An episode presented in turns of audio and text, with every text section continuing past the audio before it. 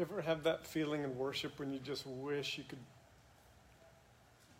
like give more or do more? Like it's just so not enough.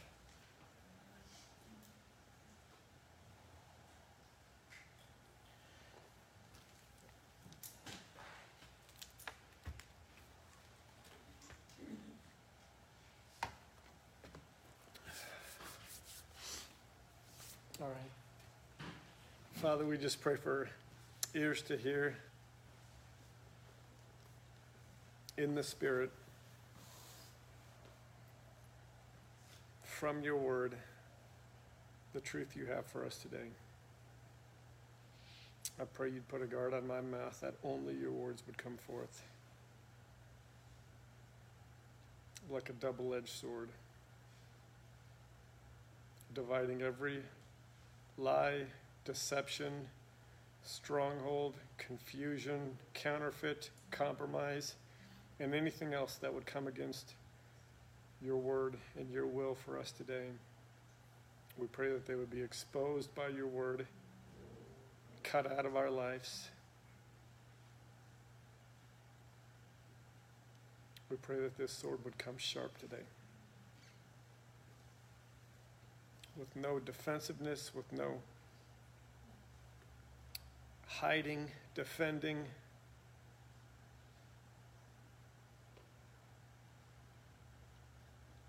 We pray for supernatural trust right now.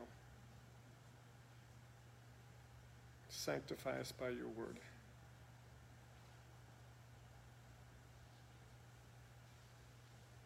In Jesus' name I pray. Amen. All right, so um, as we read these three texts in Revelation, why don't you just think about uh, a common, a common, a commonality between each of them. All right, so the first one is Revelation 21, 1 through 9, if someone wouldn't mind reading that for us. Now I saw, now I saw a new heaven and a new earth. For the first heaven and the first earth had passed away. Also, there was no more sea. Then I, John, saw the holy city, New Jerusalem, coming down out of heaven from God, prepared as a bride adorned for her husband. And I heard a loud voice from heaven saying, Behold, the tabernacle of God is with men, Amen. and he will dwell with them, and they shall be his people. God himself will be with them and be their God. And God will wipe away every tear from their eyes. There shall be no more death, nor sorrow, nor crying. There shall be no more pain, for the former things have passed away. And he who sat on the throne said, Behold, I make all things new. And he said to me, Write, for these words are true and faithful. And he said to me, It is done. I am the Alpha and the Omega, the beginning and the end. I will give of the fountain of the water of life freely to him who thirsts. He who overcomes shall inherit all things, and I will be his God, and he shall be my son. But the cowardly, unbelieving, abominable, murderers, sexual immoral, sorcerers, idolaters, and all liars shall have their part in the lake which burns with fire and brimstone, which is the second death. Okay, so this text is the opening of what? The age to come. Mm-hmm. Right? The age, currently, the age we are in ends with the great uh-huh. white throne of judgment, and this text is the beginning of the age to come. And now we're going to get just a little bit more details about the age to come. So now we're going to go to Revelation 21, And someone please read for us 22 through 27. But I saw no temple in it, for the Lord God Almighty and the Lamb are its temple. The city had no need of the sun or of the moon to shine in it, for the glory of God illuminated it. Amen. The Lamb is its light, Amen. and the nations of those who are saved shall walk in its light, and the kings of the earth bring it, bring their glory and honor into it. Its gates shall not be shut at all by day, there shall be no night there. And they shall bring the glory and the honor of the nations into it. But there shall be by no means enter in, enter in anything that defiles or causes it an abomination or a lie, but only those who are written in the Lamb's book of life. Good. We're looking for commonalities here. The last one is 12. Uh, tw- I'm sorry, chapter 22, verses 12 through 16. If someone wants to read for us. And behold, I am coming quickly, and my reward is with me, to give everyone according to his work. I am the Alpha and the Omega, the beginning and the end, the first and the last. Blessed are those who do his commandments, that they may have the right to the tree of life, and may enter through the gates into the city. But outside are dogs, and sorcerers, and sexually immoral, and murderers, and idolaters, and whoever loves and practices a lie. All right. Common, something common between each of those texts that the Lord kind of highlighted for me this morning. This may seem simplistic, but the reminder is profound, and that is there is no sin in the age to come. You guys see that in each of those texts? As it was describing the age to come, each of those texts very clearly listed what was not there. And we don't need to go back and read that list. I'll just summarize it in one statement. There is no sin in the age to come. There's no sin. There's no sinning. There's no sinners.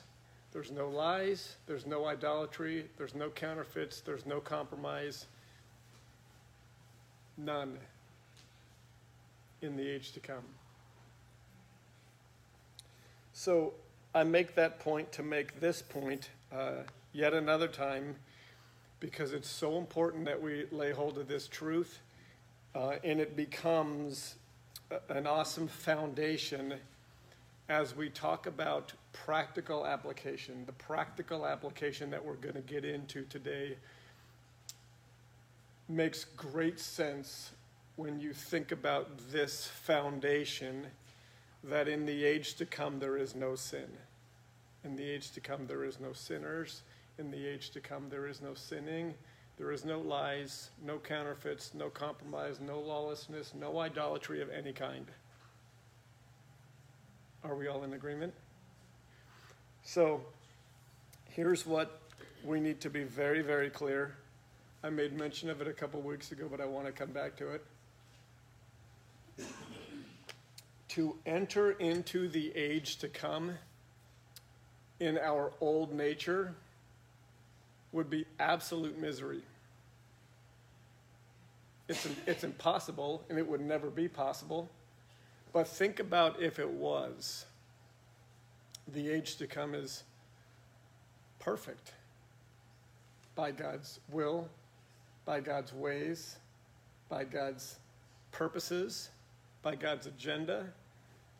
It is all of God manifested all the time with absolutely no curse, compromise, or counterfeits of any kind. So to enter into that with a nature that opposes God, and with a nature that is the enemy of God, and with a nature that cannot submit to God, and with a nature that cannot understand God, and with a nature that could never worship God, do you realize how miserable that would be? Everyone hearing what I'm saying? So, so when I say that, now we can kind of work backwards and once again dispel this lie regarding the second covenant and lie regarding the commandments of God and lie regarding the, the need for holiness one more time by saying,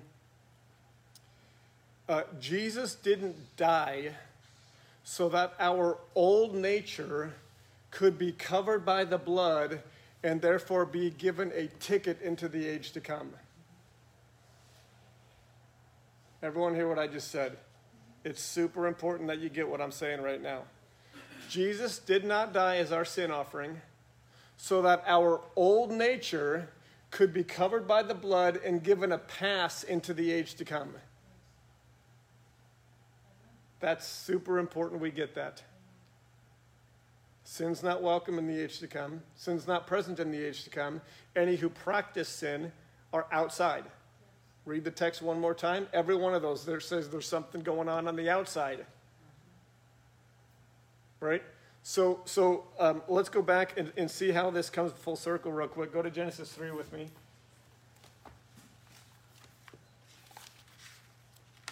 When did the old nature begin, by the way?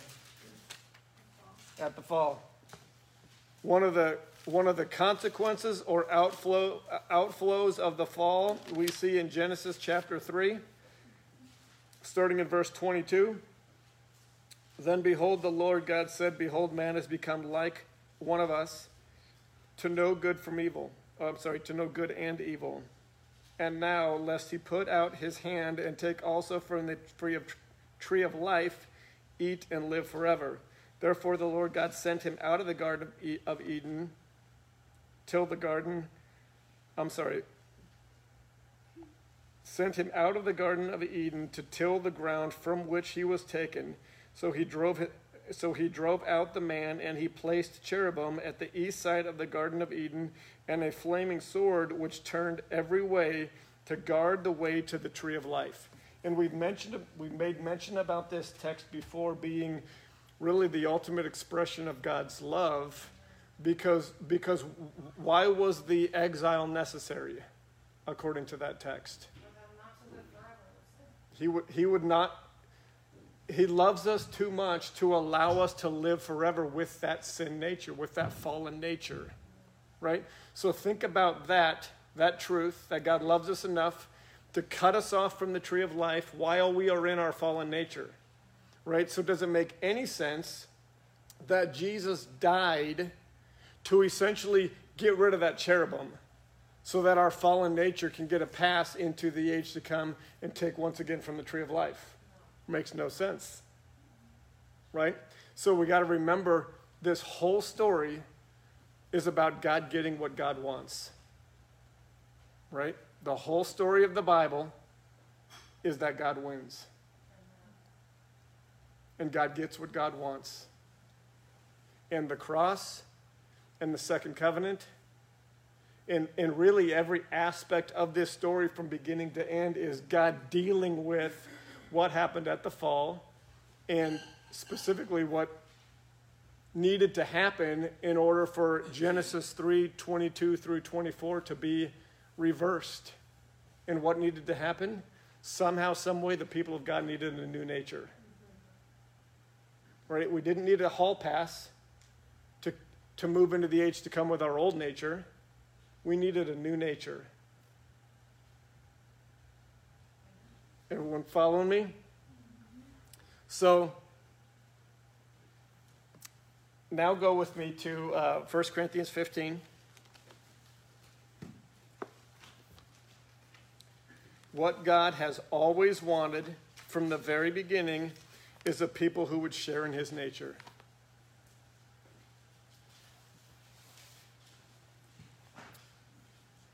It's what he's, out, what he's desired from the very beginning a people that would share in his nature, would share his heart, share his spirit, that would bear his image, that would align with his ways, that would participate in his will for the entire cosmos. That's what God has always wanted. And we must um, constantly be reminded and never forget that when we are resurrected in the age to come, we will 100% have his divine nature in place. Okay, so let's go to 1 Corinthians 15 real quick. Someone find that? Uh, verses 42 through 50. So also is the resurrection of the dead. The body is sown in corruption, it is raised in incorruption. It is sown in dishonor, it is raised in glory. It is sown in weakness, it is raised in power. Okay, what is, what is Paul teaching on here? The resurrection. The resurrection of the dead. Okay, everyone is aware if you are born again, you are going to be, as every other one that belongs to God, bodily resurrected. Okay, we will live on the new earth in a new body with a new nature because God found a way to get what he's always wanted. Okay, so here Paul is giving as best as uh, our human brains can understand it, he's giving a, a teaching on this resurrection. So start over, Kirby, and read it one more time. Verse 42 So also is the resurrection of the dead. The body is sown in corruption, it is raised in incorruption. It is sown in dishonor, it is raised in glory. It is sown in weakness, raised in power. It is sown a natural body, it is raised a spiritual body. There is a natural body and there is a spiritual body. And so it is written The first man, Adam, became a living being. The last Adam became a life giving spirit. However, the spiritual is not first, but the natural, and afterward the spiritual. The first man was of the earth, made of dust. The second man is the Lord from heaven. As was the man of dust, so also are those who are made of dust. And as is the heavenly man, so also are those who are heavenly. Amen.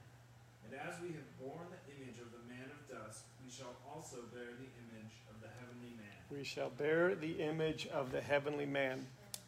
So, I'll repeat what I started with. There is no sin in heaven. There is no sinners in heaven. There is no old nature in heaven. There is no lies in heaven, no idolatry in heaven, no mixing in heaven, no compromise in heaven, no counterfeits in heaven. No old nature will somehow sneak in. Why? Because it would be it would go against how the God of the Bible has treated that fallen nature from the very beginning. Never allowing it to live forever, never allowing it to take from the tree of life. Okay, so so make no mistake when we are born again. I'm sorry, when we are when we are resurrected from the dead, we will be resurrected with incorruptible, glorified bodies, and the divine nature 100% in place. And what we're what we're learning right now, what the Lord is showing us is is um, that as we've talked about the last couple of weeks, partaking in that divine nature, while it will be our 100% normal uh, in the age to come, it is available to us here and now. That we, that we, from the time we are authentically born again until the time we die, we are in a state of two natures battling each other. Right? Our old nature that we were born with, the new nature that the second covenant is based upon. The promises of the second covenant are based upon. So we've made mention, and Michael mentioned it this morning, yet the scriptures teach that there seem to be available to all of us who are authentically born again moments of perfection. And that is not to say moments of being equal to God. Absolutely not. But moments of being perfectly aligned with Him, perfectly submitted to Him, perfectly united at literally at the, at the level of our nature to be partnered with Him in whatever He's doing at that moment. So think about Jesus. Jesus is the only begotten Son, right? We are all adopted sons.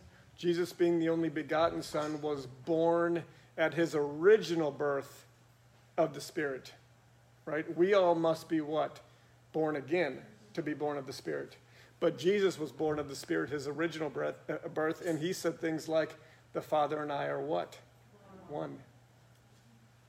Right? Meaning, meaning that there was a unity that they shared that we seem to be, according to the text, we seem to be able to share in as well. And Peter describes it as partaking in the divine nature. All right, so let me, I just made this little diagram to, to kind of give us a visual. Uh, when we are born, we are born 100% with a, our old nature, our sin nature, right? We walk in this sin nature 100% of the time until we are authentically born again, right? And that is why, by the way, if anyone who is not born again is weekly attending services and, and worshiping, they are not worshiping the God of the Bible. They are worshiping a, a God of their own making. The Bible is very clear about that. The gathering of the saints is not the gathering of unbelievers. I just read a quote, Charles Spurgeon quote that said, uh, oh no, it was R.C. Sproul. He said, if, um, he said, in the gathering of the saints, we feed the sheep the word of God. And if a non believer happens to show up at that gathering, we do not change the diet. Right? That's a very convicting truth to the church today. The church today is often entertaining the goats right? Feeding them the only thing goats can eat, which is self help and motivation and all that other nonsense. The sheep feed on the Word of God. Right? Side note, soapbox. I, sorry. We're born 100% with a sin nature, our, our, our, our old nature, and we walk in that 100% of the time until if the Lord has chosen you, predestined you, for holiness in Christ, adoption in Christ, then you are justified. Justification is a single act. I'll, I'll remind us. A single act based on the cross. Right? The faith to believe, the belief to understand, the understanding to trust, and the obedience to walk out the protocol of repentance and baptism, that is all the gift of God. By His permission, on His timing, however He decides it, for the specific people that He chooses. Being justified is a single act based on the blood of Christ alone, and that is being born of the Spirit or born again. Okay, justification then leads to a process called sanctification, which happens from that moment of being born again to the moment that you die. And sanctification is a process of transformation, right? And if we want to think about that transformation in these terms, I think it's very helpful. It's basically the, the learning how to win the battle between the two natures, right? The battle that is raging literally every moment. Right? It is a, it is a transformation to go from more regularly walking in our old nature to more regularly walking in the divine nature. That is a transformation process. We are being changed in order to carry that out, conformed into the image of Christ. Right? This is what the law could not do in the first covenant because the, the old nature was not going to come in. Right? A new nature had to be available, had to be, God had to figure out how to make it available. So at the born again moment, two promises are given, granted a new heart and a new spirit. And it's by those two things that this divine nature becomes available to us. So sanctification is the process of learning how to partake in it, right? Glorification then happens at the resurrection of the dead. We are, we are raised in glorified bodies and in those glorified, incorruptible bodies, we will walk in that divine nature. Why? Because we are in the age to come. And there is no sin in the age to come. There's no sinners in the age to come. There's no lying, no counterfeits, no idolatry, no lawlessness, nothing that opposes God. Everyone understand those, those three steps? So, so as we are gathering to study the Word, we, we do so for the purpose of sanctification We do so for the purpose of learning how to walk in the divine nature. And this is the life of the disciple of Christ. It's why we gather. It's the only reason we gather. Instruction on and training in righteousness.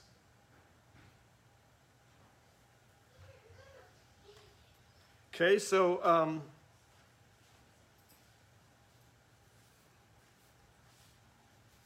another way we can, um, I was just thinking about this, going back to the Day of Atonement in Tabernacles this year. Everyone, anyone remember what was our little theme entering into Tabernacles this year? Practicing perfection. Why? Because you don't get to bring your sin into the age to come.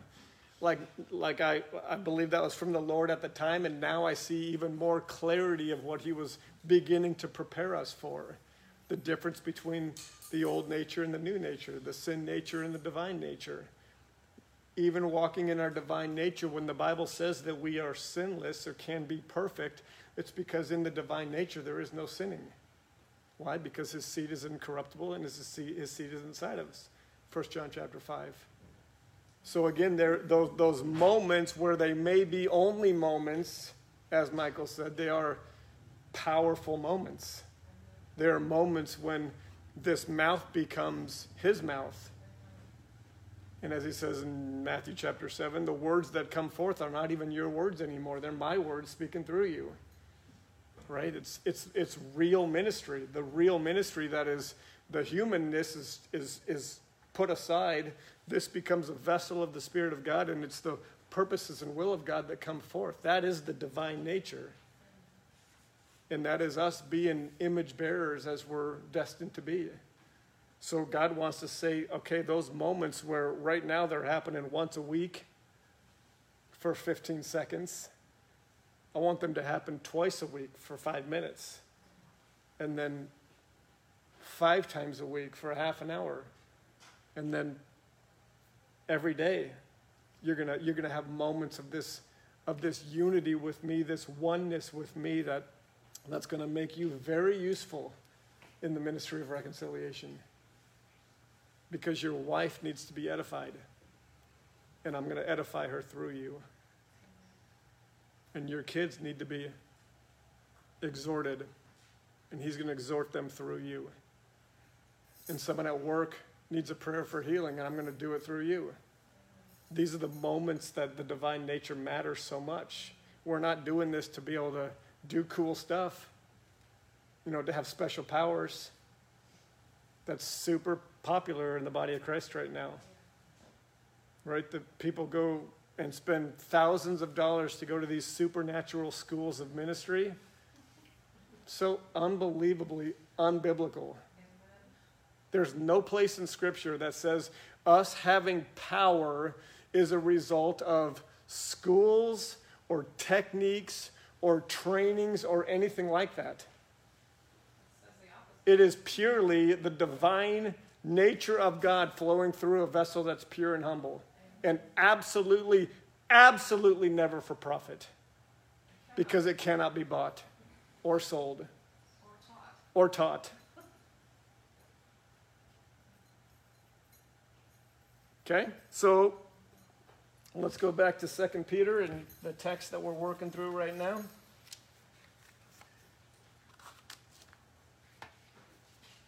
If someone wouldn't mind starting us off, just reading 2 Peter 1 through 4, I believe it is. Yep.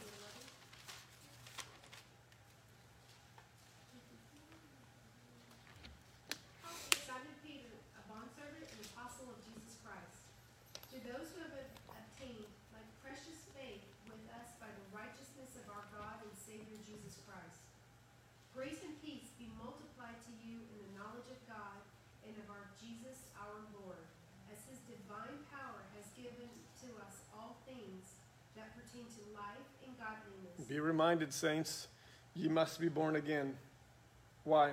Because it's His divine power that's given to us so that we can live godly. It's not by trying harder, it's not by effort, it's not by subduing the flesh, it's not by pounding our sin nature into submission. That is false religion, uh, false righteousness, Pharisaical righteousness 101, thinking that we can do this on our own. Be reminded, he says, this is by his divine power. And now he's going to get specific about it. Go ahead, Angie. Through the knowledge of him who called us by glory and virtue, by which have been given to us exceedingly great and precious promises. These are the promises that the second covenant is based upon. A more excellent ministry based on what? Better promises. So the promises are given to who? Only those who are born again, adopted into the family. They are inheritances. If you don't think remember anything else about the promises, remember they are inheritances. So who are they available to? Only those who are adopted. These inherited promises are what allow us to partake in the divine nature. I'm sorry, Angie, go ahead. that through these you may be partakers of the divine nature, having escaped the corruption that is in the world through lust. Amen. So the sanctification process is about winning the battle between the natures. It's about learning how to put off the old man and put on the new. Put off the old nature, partake in the divine. Put off the flesh, walk in the spirit. All essentially communicating the same things. Okay, so uh, now he's getting ready to, to talk about the application piece. So going back to my, my, my statement in the beginning, that foundation, foundational understanding that no sin enters the age to come, no sin nature enters the age to come, uh, that becomes the foundation for this application piece. Because now we're getting ready to read about what we do, what we must do, what we must be diligent about, like the practical day to day stuff, the practical everyday stuff. And, and if you need a way to think about it, I think it's an awesome way to think about it. It's about practicing how we're going to live forever. Because for in, in, in the age to come, we will always walk in the divine nature. God wants us to begin practicing that here and now and benefiting from that here and now and being useful to Him because we're partaking in that here and now. So these are super practical steps, but it's, it's way beyond just living a good life, right? It's way beyond self righteousness, you know, for pride's sake, holiness for ego's sake. This is about practicing how we're going to live forever, practicing how we've been destined to be from the very beginning, what God's always desired a people after his own heart, who share in his nature, who share in his heart, who share in his spirit, who share in his image, who share in his ways, who share in his plan and his purposes in these divine moments to greater and greater degrees. Well, there's instruction on how we go about doing that. Beautiful. So let's read them real quick.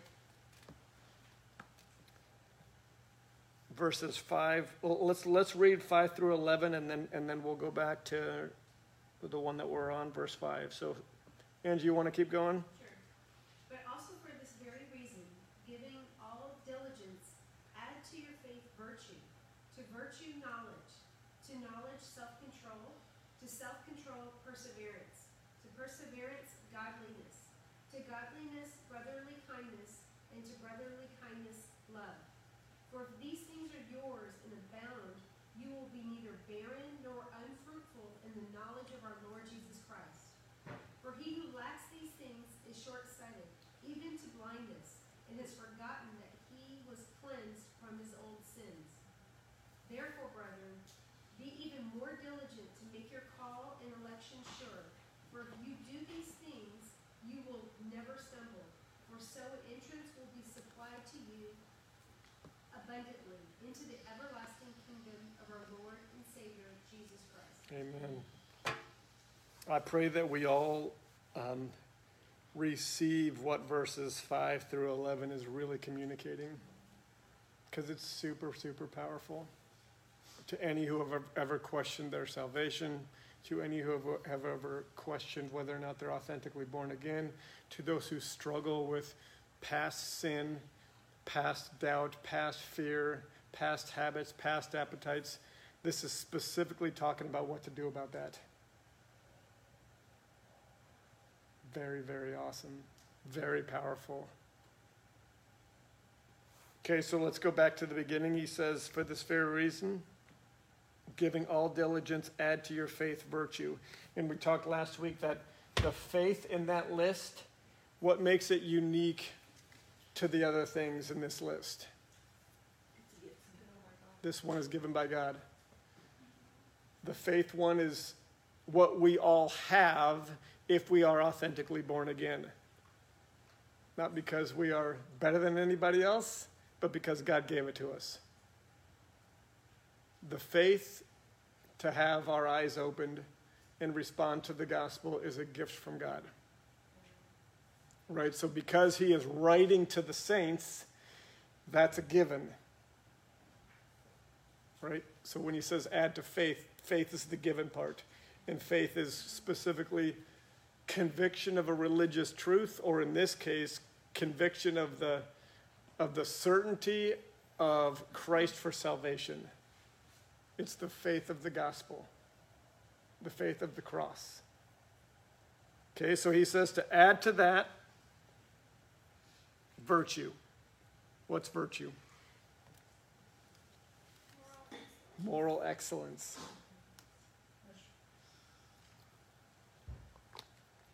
It's moral excellence, goodness of character, moral strength, moral courage, a strong connection to manliness and womanliness, specifically being an excellent person in life as a man and as a woman, and this is the specific part, according to God. Right? Because who is this text written to? Believers. How long have believers been going? A couple thousand years. Right? How long will believers go? We don't know. What part of the world do believers fall in? What cultures are believers a part of? Right? So so anytime when God exhorts us to to be something or to do something like live morally excellent, we have got to come back to what's written to know what he means. Because if we go by culture, or we go by time period, or we go by uh, any other category, right? It could change. And God, God doesn't change. So, so to virtue, we must add what? Knowledge. And I suspect, I looked it up, there's nothing fancy about the word knowledge. I suspect it's specifically regarding to the thing that precedes it. Right? So, in other words, he's saying to, to live the most excellent life as a man and as a woman, we need to add the knowledge of what that is based on God's word. Right? Now go back to the very beginning of this sentence, and it says, But also for this reason, what's the next three words? Giving all diligence. So uh, I, I love that this list and the things that are to be added, that that's how uh, Peter starts this instruction. It requires diligence. And in fact, he, he says all diligence. Right? This is a this is a this is work. This is effort. This is intentionality. This does not just happen. What does not just happen? Adding virtue or excellent living to our faith. That does not just happen. It requires work. And in this case, perhaps for some of us, we got to learn what the Bible means when it says moral excellence. Right? Anyone else find themselves in that place? Like, I thought it was wonderful a couple weeks ago when I was when I was just getting into this to think, all right, I'm being exhorted or encouraged to live morally excellent, and and I loved how it you know was specifically tied to the word manly or manliness, and I just immediately thought to myself, what does God mean by that? And that's like the right question to ask. as it relates to moral excellence? What does God mean by that? That's the right question to ask. We don't ask Oprah or, or Dr. Phil or Jordan Peterson or whoever else is popular these days. We go to the Word. And I mentioned this last week. And I encouraged us each to dig into that. Dig into moral excellence. Dig into excellence of living. Dig into the biblical definition of living as a man well and living as a woman well. How many how many dug in in one way or another?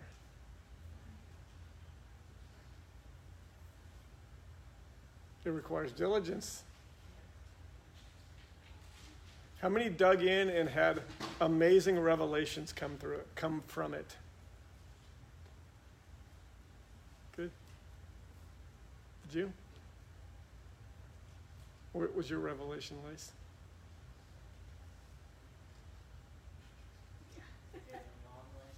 That's a long list.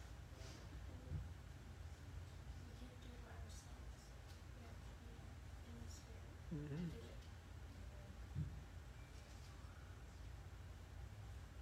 Anyone else have any profound revelations? Uh, for myself, I think it was uh, an aspect of manliness that can kind of be summed up by confident leadership Mhm. I think that's uh, an invitation that he's directed straight at me. So. Amen. Yes, ma'am. I would say that, um, there's a couple of things that I've looked at before, and I was compelled to dig deeper. And some of the, um, things that by my nature, and I think by, probably because of the way the world is, regarding a woman, it almost makes it sound as though it's, um, gosh, what would be the right word to use? Like, like weak, but yet we are the weaker vessel, but almost like, um, it just really, for me, did a really good job of redefining why God has created man and woman so differently and that our roles are so, I don't know. What, I, what God says in the Bible, most of the world will tell me, well, that's just, then you're not, then that isn't a Right. woman. That is weak, then that is, Yep. it, it And God get- and- and- much it contradicted the And, and God gets uh, accused of being misogynistic or sex or sexist. Right? It's super, super powerful, by the way, to to um, and this is how I know this is why I know the Lord is leading this way, guys. You're gonna do this on your own. I'm telling you, He's just not letting me do it. This is going to be done on your own in your study. Because I could tell Diane till I'm blue in the face, I'm your head, submit to me. I'm your head, submit to me. I'm your head, submit to me. That means so much less than her digging into the word and hearing from the Spirit about what that really means. And when I say I'm your head, submit to me, if there's any alignment with that, often it will be the flesh white knuckle alignment, not the spirit divine nature alignment. So, this is why faith comes by hearing, hearing by, by the word of God. This is why sanctification comes by the word. Right? Sanctification does not come by preaching. I'm sorry. I wish it did. You know, I wish I could just sit and listen to sermons and be transformed. It doesn't work that way. You can be encouraged, right? You can be edified. You can be, uh, you know, preaching is important. But when my girls are in the Word and learning what a virtuous woman is, and the Spirit is teaching them, that's way bigger. It's way bigger. And it's way more lasting, if not permanent. Right? So it's a big, big deal to dig into this stuff. It's a really, really, really important thing that God is doing with us right now. Yes, ma'am. I think this is for the younger girls in the room that prior to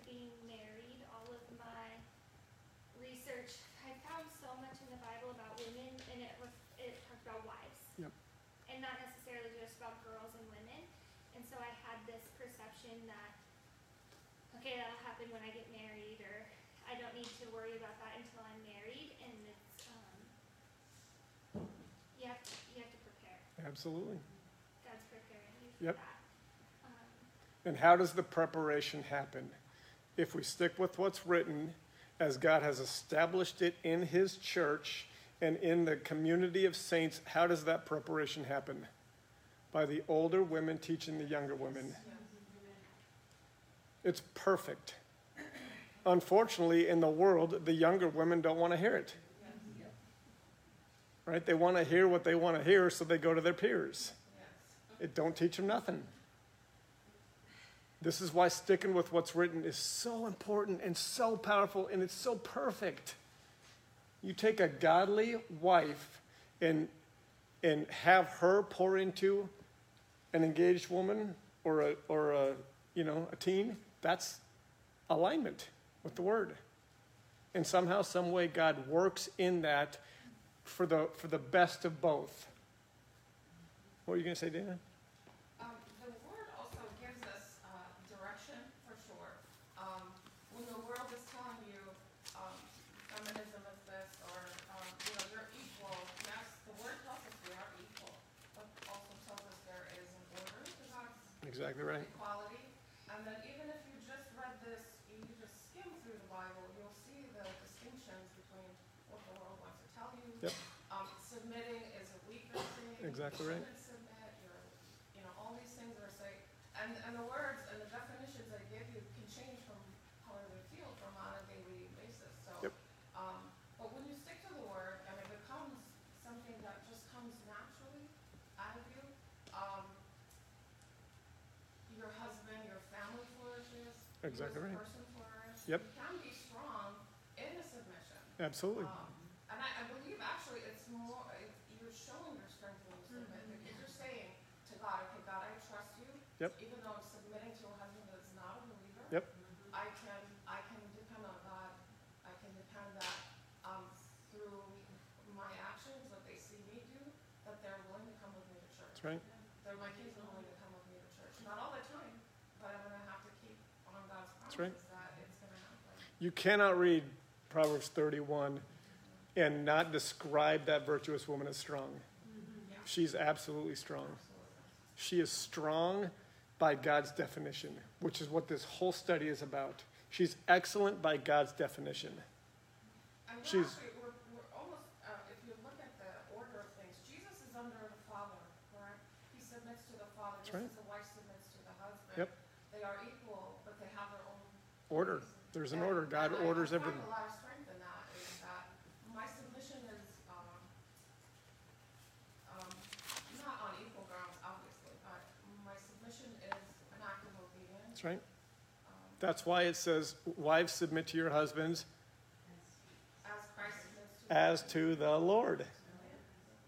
Well, it's so much harder to submit than to do the alternative, right? Like, or like, say for instance, road rage, okay? For me, it's a lot harder to shut my mouth It's very than to hard. rig out. Oh, we're, we're getting ready to get into that. Also, also in the Bible, it says that when you do submit, you can bring them to the Lord. right. And you don't hear about men submitting and bringing us to the Lord. I'm like, that's a, that's a gift that we can bring people Amen. to the Lord. Great point. And Yeah, you, so if you want that, me to do some deep thought about, you know, what I'm doing or, you know, how I'm acting, just be quiet. Yeah. Yes. And it'll Michael. happen. Yeah.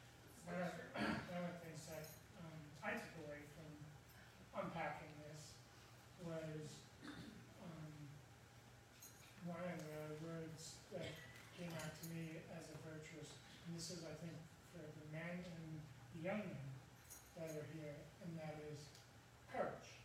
Mm-hmm. It takes a courageous man to, in, in, in virtuous nature, to be the head Right. of the home. Which is why, where does this list start? Faith. Well, it doesn't Right. Command us to be brave and courageous. Yep. You know, now, both Mike and Kirby's thing is, it, even like what she was saying, like the young women, I think the young men need to follow that footstep too. iron sharpens iron. That's right. Like I was saying to the boys, when you're with other men like that, you get better, you get stronger. Yeah. So they need to surround themselves around. Yep. Like these kids here, and I see them all together, that's what I see. Yep. It's amazing. It's the way it's supposed to be. It's the way the community grows together. So let's look at um, just a couple of the texts that that uh, we mentioned last week, and I'm only going to mention a, uh, a couple of uh, a couple of things today, and encourage us to continue to study these on our own. One of the cool things I know Diane um, did for our girls, and I thought it was just a beautiful um, a beautiful example of this diligence piece, studying this with diligence, pursuing this with intentionality, believing this is where the Spirit has us, and responding to that. Not just saying, oh, that's a nice sermon, oh, that's a nice thought, oh, divine nature, okay, I get that. No, there's, this is real, guys. And there's a real opportunity right now to really diligently practice this most excellent life and most excellent way to be a man and be a woman. So I, I, I- know because she told me one of the things that we've been, she's been teaching our girls to do for many years now is to pray for their future husbands. And, um, and that prayer has always been, you know, make them be godly men, you know, make them be spiritual heads, make them be Christians, you know, that, and that can be, um, you know, that can be a loose word to use. And so, and so I know both of our uh, older girls were, were listing the, the attributes and the qualities of a virtuous man and literally adding those to the prayers that they're making for their future husband. And I was like, man, that's just so awesome because now not only are they praying it, which means everything, but they're even learning it as they pray what a virtuous man really is, what a manly man is according to God's definition, and what their role is as a future wife, being a virtuous woman. So, I mean, there's, there's, and, and as um, Lacey found out, these are big lists. It's, it's, a, it's a long list to be a virtuous man. It's a long list to be a virtuous woman. There's a lot involved. And so to have these lists in place and visible and, and repeatable and even perhaps memorized, powerful. That is powerful protection against the nonsense the world calls strength and the nonsense the world celebrates these days because it's so often the exact opposite, right? As we talked about recently, the, the, the gender roles aligned in Scripture are being battled against right now. Heavily. Right? So to know these truths, to have these truths um, mined from the Word and, and listed out, or however you feel like doing it, man, that's just my encouragement is do that. Do that, girls. Get in the Word and, and write them all out. Everything that God calls you to be. Boys, everything He calls you to be, you should know it. It's all here for us. It's not, there's, there should be no question where it is. There should be no question what it is. He's calling us to add to the faith if we are authentically born again. Now we got to live like it. And how we live is very specific. So listen to what um, we, we read here in First, First Timothy chapter 3. First one I'm going to read is qualifications for overseers. Obviously, these are characteristics of a virtuous man. Uh, if, if a man desi- desires the position of bir- a bishop, he desires a good work. A bishop then must be blameless, husband of one wife, temperate, sober minded, of good behavior, hospitable, able to teach, not given to wine, not violent, not greedy for money, but gentle, not quarrelsome, not covetous, covetous, one who rules his house well, having his children in submission with all reverence. For if a man does not how to rule his own home, how will he take care of the church of God? Not a novice, lest he be puffed up with pride and fall into the same condemnation as the devil. Moreover, he must have a good testimony among those who are outside, lest he fall into the snare of the devil. Next uh, section is qualifications for deacons. You'll recognize it's very similar. Likewise, deacons must be reverent, not double tongued, not given to much wine, not greedy, holding, on the, mys- holding the mystery of faith with a pure conscience. But let those also first be tested, then let them serve as deacons, be found blameless. Likewise, their, their wives must be reverent, not slanderers, temperate, faithful in all things. Let deacons be husbands of one, one wife, ruling their children and their house as well. For those who have served well as deacons obtain for themselves a good standing and great boldness in the faith of Jesus Christ. So there in 13, 13 verses is a very thorough list of a most excellent life. Things that are to be done and things that are to be avoided. Right? One of the things, this is the one t- t- bit of teaching I'm going to do today.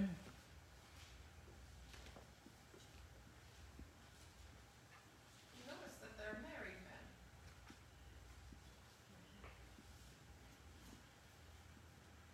So only one way. to all four of them. See, But see, I come from the Orthodox Church, and they're a, a shoot off of the Catholic Church, but the Catholic Church tells you their priests are not allowed to marry. And the Orthodox do marry, but they can't get to the retired position. So I find that ironic that the Bible tells you you should be married to one woman. So um, here's how I'm going to encourage the men because uh, this list to me highlights four things that are in alignment with multiple other lists in Scripture regarding the old nature, the flesh, and sin. And um, it's in particular how men deal with women alcohol, money, and anger. Um, those four things, um, from what the word says and from just observing and judging the fruit in the church, these four things often come against men living excellently. And um, what's important to note is that all, th- all four of these things in and of themselves are not evil. Right? It's, it's the sin nature running amok with each of these four things. That's what causes problems. So, really, this, the, the sin with women is what? Lust. The sin with alcohol is what? Drunkenness. The sin with money is what? Greed. The sin with anger is what? Lack of self-control.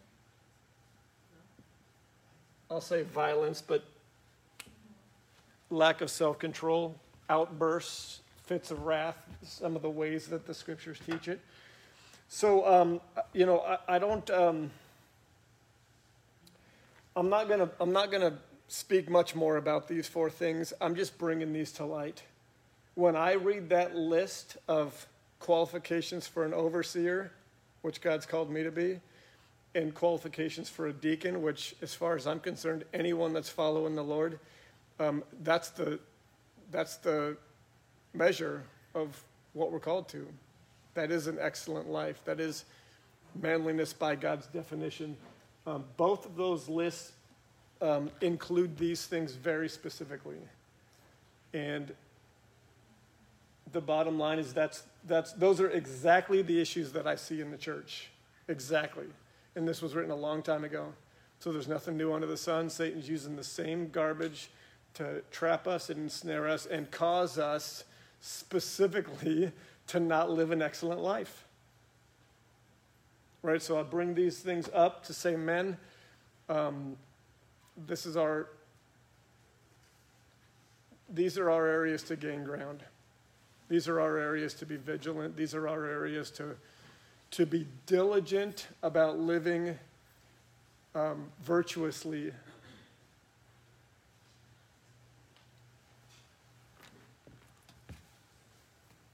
Okay? Now let's go to the women.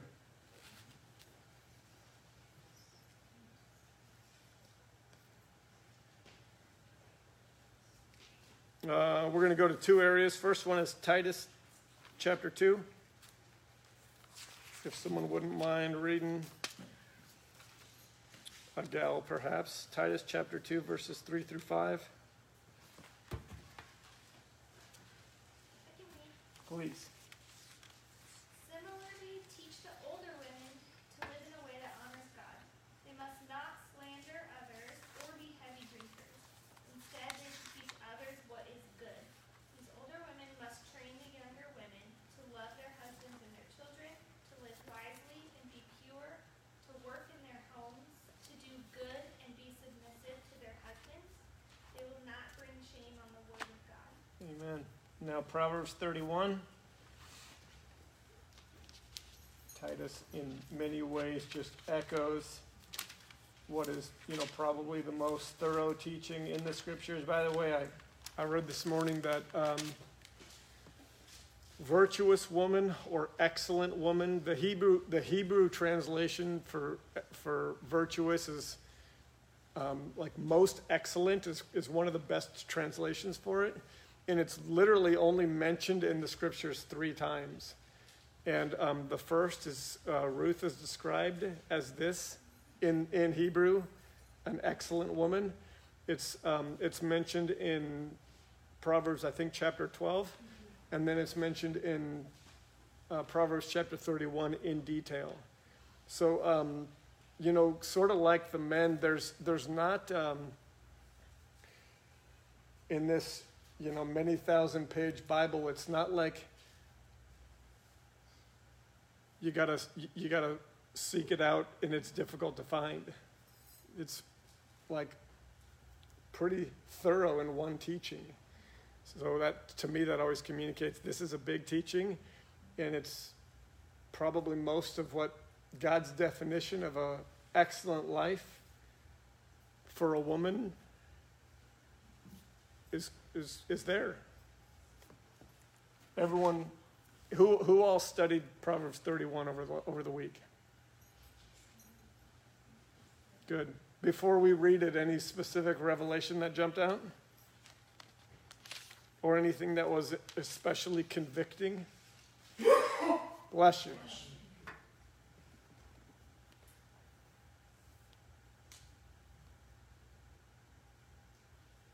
like that she works, Yeah. not lazy. Yep. Strong. The law of kindness is on her tongue. She How's has your- a hand in providing. Yeah. Yep. That's a that's a big misconception. That being in the home means you don't provide, or being a good homemaker, or being a good mother means that you are not, that you cannot make money, or you cannot be a part of provi- providing. I get the exact opposite from this. I liked how it said that, um, toward the end, of ending part of it, it's that part where sometimes, I think as a, a wife and a mom, it can feel very, when will you see the fruit? And this guarantees you will see the fruit. Um, and I just like that part, and then I think thirty was just always a very good reminder that charm and beauty is passing, and just how we just, the world will tell a woman that getting older is not good, especially from a, an exterior standpoint, um, but that is those inner qualities that make us That's right. beautiful. Absolutely. Let's read, let's go ahead and read this out loud if someone wouldn't mind, verses 10 through 30. One? Who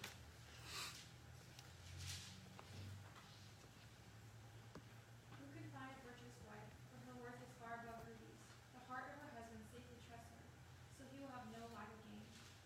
She does him good, and ev- not evil, all the days of her life. She seeks wool and flax, and willingly works her hands. She's like the merchant ships, and brings her food from afar. She also rises well days, yet night, and provides food for her household, and a portion for her maidservants. She considers a field and buys it, from her profits she plants a vineyard. She girds herself with strength and strengthens her arms. She perceives that her merchandise is good, and her lamp does not go out by night. She stretches her hands out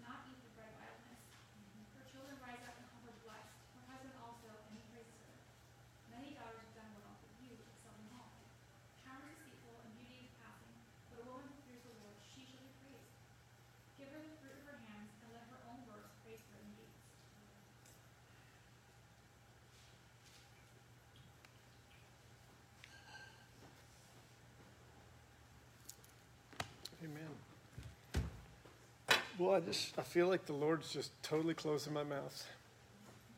Like this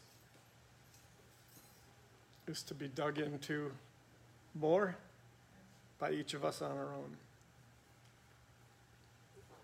I think this is very personal. So I'll just pray and be done. Father, we just uh, trust you. We trust this is all real. We trust that your spirit is real time ministering to this body, leading us into all truth. And I pray that each of us would have the courage to, to hear what you're saying, to respond to how you are convicting, to follow to where you are leading. And I thank you in advance for the fruit that comes as we are sanctified, as we learn to be partakers in the divine nature, to live the most excellent way. We thank you for the good fruit that comes. May it be for your glory. May it be for your name's sake. May it be for the accomplishment of your purposes. In Jesus' name, amen.